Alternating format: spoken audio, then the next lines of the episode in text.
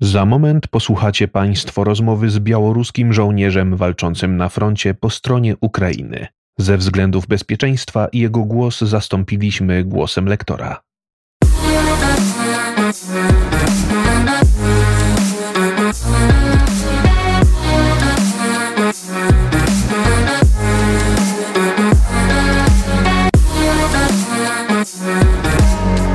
Na Ukrainie w wojnie z Rosją walczą nie tylko Ukraińcy, walczą między innymi Białorusini. W układzie otwartym mówiliśmy już o e, pułku Kalinowskiego i dzisiaj porozmawiam z jednym z żołnierzy e, tego pułku o tym, co dzieje się, jak wygląda sytuacja na froncie jego oczami, jak działa jego pułk, kim są, skąd się wzięli, no i też o tym, jak oni postrzegają sytuację na Białorusi. Dziękuję bardzo wszystkim patronom, dzięki którym mogę ten program realizować, programom i mecenasom. Zapraszam do dołączenia do tego grona. Linki e, pod e, nagraniem. A teraz łączę się już z Ukrainą e, i zaraz Państwo usłyszycie i zobaczycie mojego gościa. A oto mecenasi Układu Otwartego. E-Kwadrat V to polska spółka zajmująca się sprzedażą energii elektrycznej pochodzącej wyłącznie z odnawialnych źródeł. Firma DevTalent, budująca zespoły programistyczne dla klientów z branży finansowej i cyberbezpieczeństwa. OnGeo.pl, geoportal dostarczający raport o terenie z diagnozą dowolnej działki dla właścicieli, sprzedających lub kupujących. XTB, polska platforma inwestycyjna oferująca dostęp do instrumentów finansowych, bieżących analiz rynkowych oraz setek godzin darmowych materiałów edukacyjnych.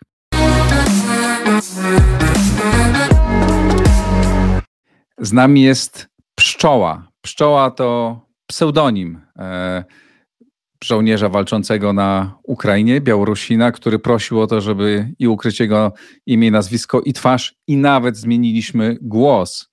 E, dlaczego to może proszę powiedzieć? Dzień dobry, Pszczoła. Dzień dobry, panie Dzień dobry, panie Igorze. Dzień dobry państwu. Tu niestety musimy ukrywać się, ponieważ mamy rodziny na Białorusi którym jak i wszystkim obywatelom na Białorusi grozi ten reżim. Dlatego w tej chwili jeszcze tak, ale jak tylko okoliczności pozwolą nam wkroczyć do własnego państwa w ramach jego uwolnienia, będziemy walczyć z otwartą twarzą i wtedy poznamy się bliżej. Mam nadzieję, że stanie się to szybko. E, proszę opowiedzieć e, o pułku Kalinowskiego. Jak pan wie, już w układzie otwartym e, opisywaliśmy Państwa pług, ale proszę powiedzieć, jak to wygląda Pańskimi oczami. Jak Pan tam trafił, skąd trafiają tam ludzie i jaka jest sytuacja w Waszym pułku? Tak naprawdę przed tym, jak trafiliśmy do pułku, mieliśmy kilka ofert. Było tych ofert chyba cztery albo pięć, ale pułk Kalinowskiego wydał się nam, i teraz jestem o tym przekonany, najbardziej fachowym i najsilniejszym. Przyszliśmy do Ukrainy, żeby pomóc Ukraińcom w ich świętej walce za wolność. Nabrać wojskowego doświadczenia i później iść na Białoruś, żeby tam już uwolnić własny kraj. Jak duży jest dzisiaj pułk Kalinowskiego i skąd trafiali żołnierze? Czy to jest tak, że większość z Was uciekła z Białorusi, czy po prostu to są Białorusini, którzy żyli e, e, na Ukrainie, czy w Polsce, czy w innych krajach? Nie mam dokładnych statystyk. Nie mam dokładnych statystyk, liczb dokładnych podawać nie mogę, ale pułk to jest pułk i pod tym względem można wyobrazić sobie jego ilość. A skąd? Byłem zaskoczony, że dużo ludzi żyło w Europie w całkowicie bezpiecznych miejscach. Mieli pracę, karierę, rodzinę, ale to wszystko porzucili i dołączyli do walki.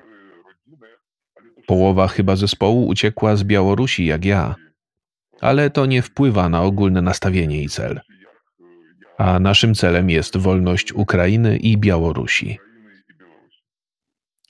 Czy wy jesteście bezpośrednio podlegli dowództwu armii ukraińskiej? W jaki sposób wygląda wasza bezpośrednia współpraca z kierownictwem armii?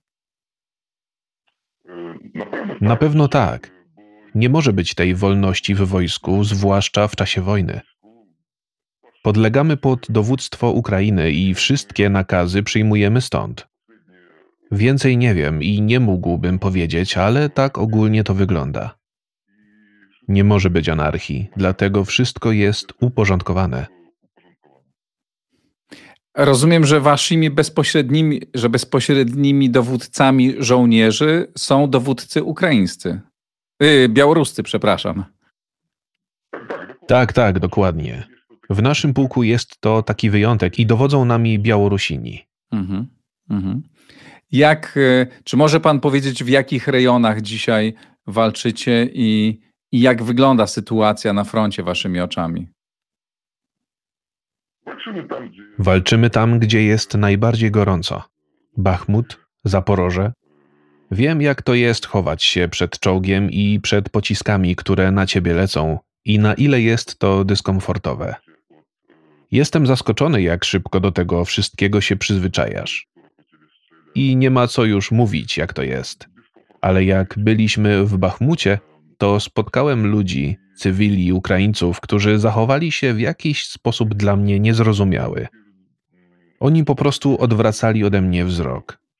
Ja na nich patrzyłem jak na bohaterów, którzy przeżywają takie straszne czasy, a oni patrzyli w ziemię. Ja nie zrozumiałem od razu, że oni po prostu uważają mnie za wroga. Nie mogą tego otwarcie do mnie powiedzieć, bo ja jestem uzbrojony. Oni czekają na swoich braci, swoich Rosjan.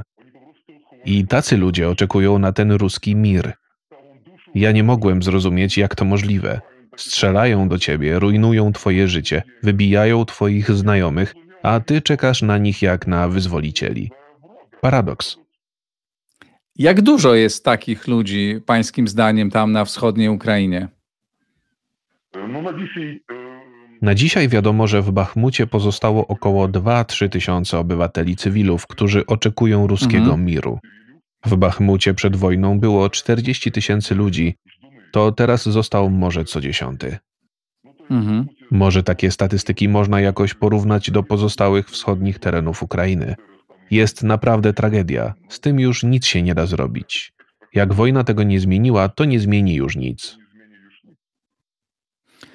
A jak, e, jak pan e, ocenia sytuację, e, sytuację dzisiaj na froncie? No te walki o Bachmut trwają już 8-9 miesięcy. Mm, niektórzy oceniają, że Bachmut powinien zostać odpuszczony, że ta cena krwi, życia i sprzętu, jaką płaci, płacą obrońcy Ukrainy, no bo nie tylko Ukraińcy, jak widzimy, jest zbyt wysoka. Inni mówią, nie, że to jest bardzo ważne żeby zatrzymać tam Rosjan i e, żeby oni tam tracili siły i swoich ludzi. Jaka jest Pana i Pańskich kolegów ocena? Przede wszystkim nie jestem strategiem. Przed wojną byłem zwyczajnym cywilem. Nie mogę mówić o tym tak fachowo, ale mam przeczucie i wrażenie na podstawie kontaktów z innymi ludźmi, że Bachmut już spełnił swoją misję. Zrobił to, o czym pan powiedział, i teraz to oczekiwanie defensywy czy ofensywy, żeby nie pomylić. Ofensywy, kontrofensywy ukraińskiej. Tak, tak, dokładnie. I to jest teraz najważniejsze, i to zdecyduje o lepszym losie naszych państw. Mam nadzieję, że w tym kierunku, o którym wszyscy marzymy, przynajmniej zrobimy wszystko, Czy... żeby tak było. Czy obserwując e, i wasze zasoby, i waszego pułku, i widząc, czy mając informacje o innych e, jednostkach wojskowych, widząc jaki sprzęt dociera albo nie dociera, e, kto się szykuje do tej kontrofensywy, czy ocenia pan, że szansa jest realna, że generalnie ukraińska armia jest przygotowana, ma wystarczająco sił, żeby przeprowadzić skuteczną ofensywę? Znowu, nie mam takich informacji i dowiemy się, jak to się zacznie. Ale proszę pana, jak zobaczyłem tego amerykańskiego grzyba, tego masywnego, jak on się nazywa? HIMARS? HIMARS, mhm. a na nim białoruską flagę, biało-czerwono-białą, to byłem pewny, że już jesteśmy na dobrej drodze. E, a jaka, jaki, jest, jaki jest nastrój wśród żołnierzy i u Was, i, e, i e, w jednostkach już stricte ukraińskich? Czy wobec tych strat, które armia ukraińska ponosi, o których słyszymy, że są, że są bardzo duże, mm, e, czy te nastroje nie siadają, czy dalej jest nastrój bojowy? Nie jestem socjologiem, nie prowadziłem badań, ale mam wrażenie od tego życia wojennego mojego i moich przyjaciół, że trzeba przez to przejść, żeby nie było gorzej. I jak pułk stracił 20 żołnierzy pod względem ogólnym, to jest mała liczba. Ukraińcy tracą najwięcej, ale znów nikt nie myśli o jakimś załamaniu, poddaniu się wrogowi, bo będzie jeszcze gorzej. Nikt nie chce, żeby powtórzyła się Bucza, Irpień i tego typu wydarzenia. Dlatego idziemy do końca i walczymy. Ja przeczytałem kiedyś na ścianie budynku takie sławne polskie zdanie: Dopóki walczysz, jesteś zwycięzcą. I z tym hasłem w duszy właśnie walczę. I tak czuję. A proszę powiedzieć, jak pan, mm, jak pan ocenia stan wyposażenia? Na ile w ogóle ta armia zmieniła się w ciągu ostatnich miesięcy? Bo tutaj ja obserwując z daleka e, tę wojnę, rozmawiając z bardzo różnymi osobami, słyszałem, no, że najpierw nie wiem, po pół roku od wybuchu wojny, tak po 8-10 miesiącach, to słyszałem takie często opowieści, jak ta armia bardzo się zmieniła, jak stała się bardzo taka zachodnia, lepiej wyposażona, lepiej zorganizowana. Teraz z kolei często słyszę, że już jest bardzo mocno przetrzebiona, że też i straciła bardzo dużo ludzi i tych dowódców wyszkolonych przez, e, e, przez NATO i straciła dużo sprzętu. Jak to wygląda z pańskiej perspektywy? Za całą armię ukraińską na pewno nie mogę mówić, ale jeśli chodzi o pułk, to jestem tu już pół roku i od początku nie było tu sprzętu radzieckiego. Kałasznikowów bardzo mało. W ogóle pułk pod tym względem jest wyposażony po prostu nieporównanie dobrze z tym, co ma białoruskie wojsko. I nie brakuje nam amunicji, ani uzbrojenia, ani innych dostaw. Po prostu czekamy na rozkaz. Porozmawiajmy przez, teraz o, o Białorusi, o tym, jak e, pan czuje, że wy jesteście postrzegani przez społeczeństwo Białorusi. Czy macie sygnały wsparcia, czy ludzie się boją? Jak to jest? Ludzie, którzy mieszkają na Białorusi, żyją w obozach koncentracyjnych i mówię o tym dosłownie. Naprawdę, ludzie tak się czują. Codziennie jestem w kontakcie z moimi przyjaciółmi, rodziną i taki jest nastrój ogólny. Kiedy wy nas uwolnicie? Jak słyszą o naszych osiągnięciach i lokalnych zwycięstwach, bardzo ich to wspiera, cieszy i daje nadzieję. Szczerze mówiąc, codziennie słyszymy o niewinnych zakładnikach, którzy zostali wsadzeni do więzień, tak jak na przykład Andrzej Poczobut czy Aleś Bialacki. Być może Polacy słyszą najczęściej tylko o nich, ale takich ludzi są wręcz tysiące. To jest mój ogromny ból, ale też tragedia narodowa. Półtora tysięcy ludzi niewinnych siedzi w więzieniach i czekają, kiedy my ich uwolnimy.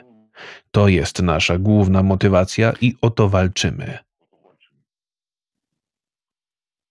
Powiedział pan, że oni się czują jak w obozie koncentracyjnym, że Białoruś to jest obóz koncentracyjny. Dokładnie, to już nie metafora. Dokładnie, to nie jest metafora. To są realia dzisiejszego życia. Praktyka, kiedy biorą zakładników w postaci rodzin żołnierzy z pułku kalinowskiego, to jest taka zwykła codzienność. Tak.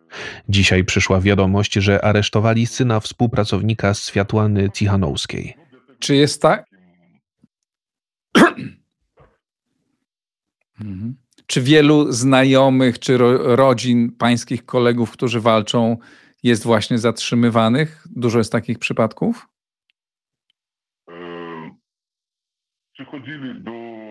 Przyszli po kilku ludzi i na kilka dni wzięli do więzienia żonę mojego kolegi. Niektórzy ludzie zdążyli ewakuować swoje rodziny z Białorusi w ciągu ostatnich miesięcy. Bo to nie są żarty. A czy nastrój na Białorusi, według tego, co Pan obserwuje, czy co Pan słyszy, się zmienia? Czy jest szansa na to, że jakby ludzie się obudzą i, i spróbują jeszcze raz zawalczyć, czy na razie e, wszystko jest tak zamrożone przez terror, że nie ma szans na żaden ruch?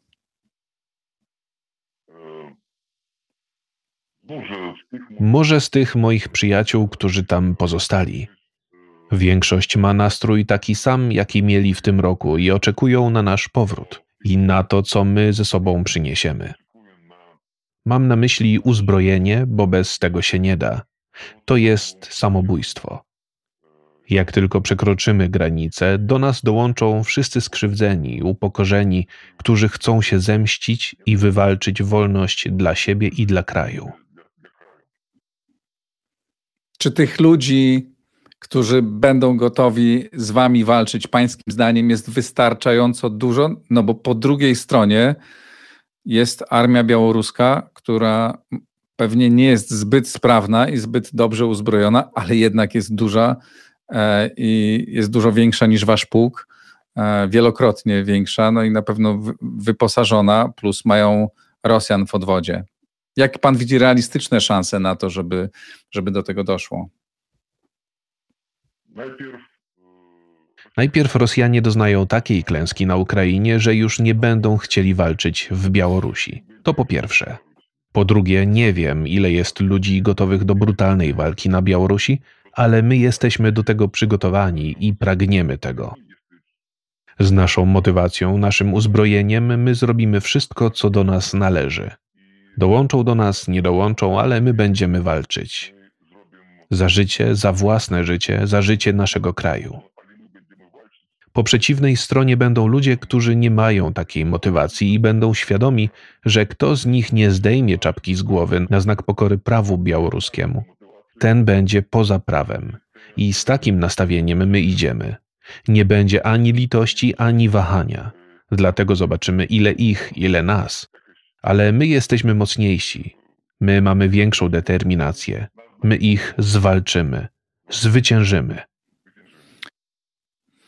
A jak pan ocenia nastroje w armii y, białoruskiej? E, czy liczycie na to, że część żołnierzy ustąpi i przejdzie na waszą stronę? Czy to jest realne? Czy oni jednak są tak steroryzowani albo tak wierzą e, Łukaszence, albo mają taki interes w tym, żeby tam pozostać, że, że nie przejdą? Jak, jak, jak realistycznie to oceniacie?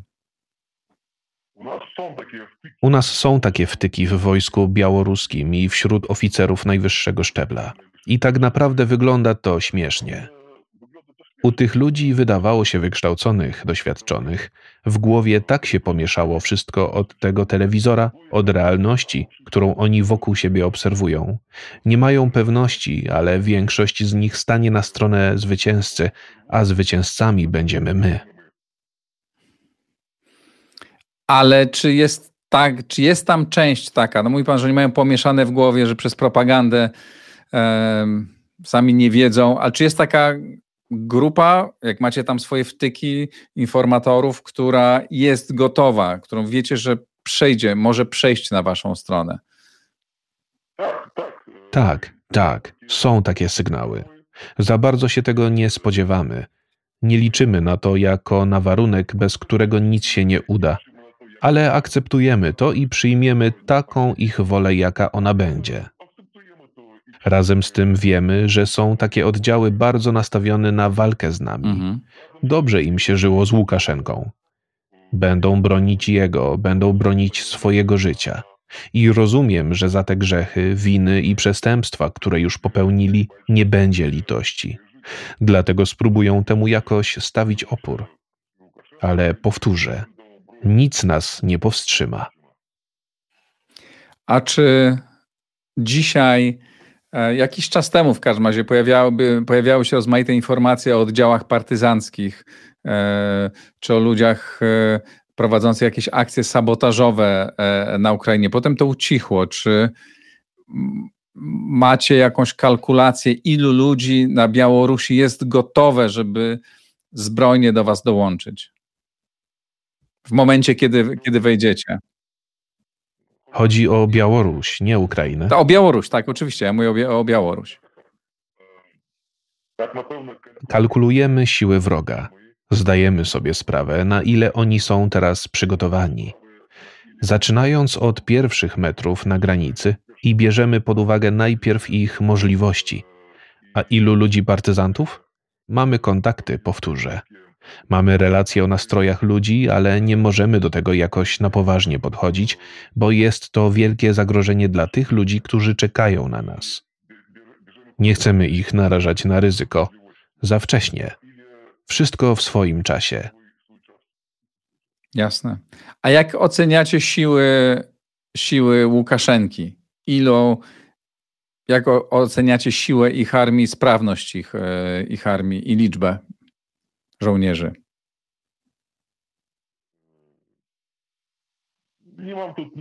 Nie mam tu innych informacji oprócz tych powszechnie mhm. wiadomych, ale powtórzę, że mi się wydaje, że trzeba porównywać nie ilość, ale jakość. Nastrój i zdeterminowanie jest absolutnie różne. Czy spodziewa się pan, że również wtedy, jeśli dojdzie do tego momentu, że wkroczycie na Białoruś, że Białorusini, którzy dzisiaj są poza, poza waszym krajem, którzy są mm, w Polsce czy w innych miejscach, że oni wrócą i dołączą do was? Na pewno wiele ludzi też tego oczekuje i tak będzie. Przyjmiemy do siebie wszystkich chętnych, ale liczymy tylko na siebie i przygotujemy się. Czekamy.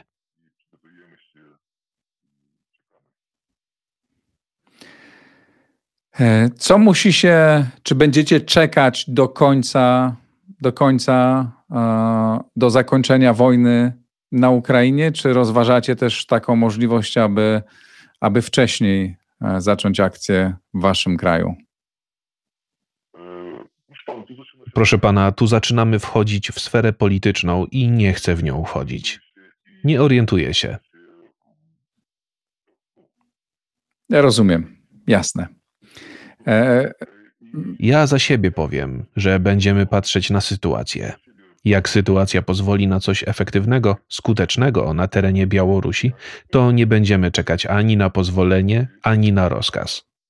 Znajdziemy możliwość, żeby zrobić wszystko, co trzeba i to, co się da. Ale jest nas tyle, ile jest. Nie możemy ryzykować ludźmi. Mieliśmy nawet wiele świetnych akcji, ale jednorazowych. Wszystko teraz będzie stonowane, fachowe i tak samo fachowo będzie wykonane.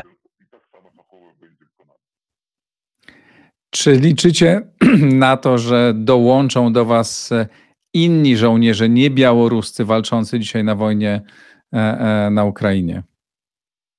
Czy to jest możliwe? Ukraińcy o tym mówią. Dziękują nam za pomoc im i obiecują pomóc nam w naszej sprawie. Rozumiemy, że jest to jedna wojna, jeden wróg. Walczymy razem. Okej. Okay. Proszę powiedzieć, e, czego Wam najbardziej trzeba dzisiaj? Jakiego typu pomocy, jakiego sprzętu potrzebujecie? Bardzo dziękuję. Bardzo dziękuję panie Igorze za to pytanie i wsparcie, jakie państwo polskie nam i Ukraińcom okazuje. Jeśli chodzi o sprzęt, to potrzebne nam samochody i drony, bo jak dolatują do frontu, to już tam pozostają. Ale ostatnio potrzebne nam są maski przeciwgazowe, bo Rosjanie zaczęli stosować nową broń. Atak z tej broni jest bardzo zaskakujący i warto mieć ze sobą takie maski. Mhm. Takie są nasze realne potrzeby drony, samochody i maski przeciwgazowe. I maski przeciwgazowe. E, drony, samochody, maski e, przeciwgazowe. E, może uda się tę pomoc e, zorganizować. E, panie Pszczoło, bo taki nosi pan pseudonim.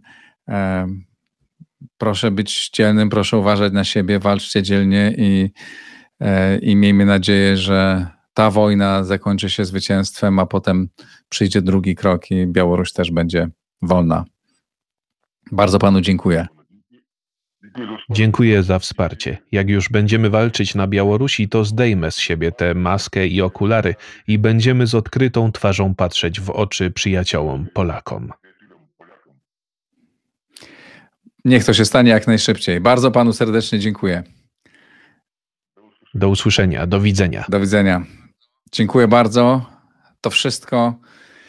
E, warto wspierać walczących i pułk Kalinowskiego i innych. Dziękuję Państwu. To wszystko w tym odcinku. Pozdrawiam serdecznie. Do zobaczenia. Do usłyszenia.